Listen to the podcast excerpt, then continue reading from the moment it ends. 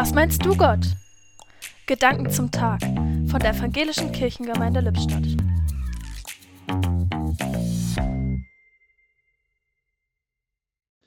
Was meinst du, Gott? Wird das endlich wieder?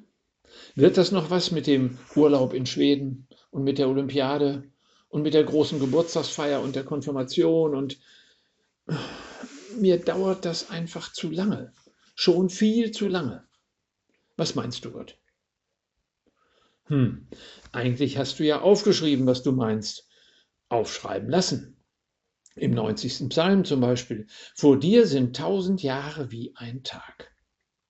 Du hast Zeit. Tja, du hast sie ja schließlich erfunden. Du die Zeit und wir die Uhren.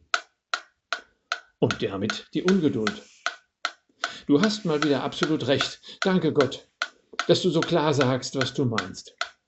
Ich glaube, ich werde mir da mal eine Scheibe abschneiden und die Zeit anhalten, um sie mir zu nehmen.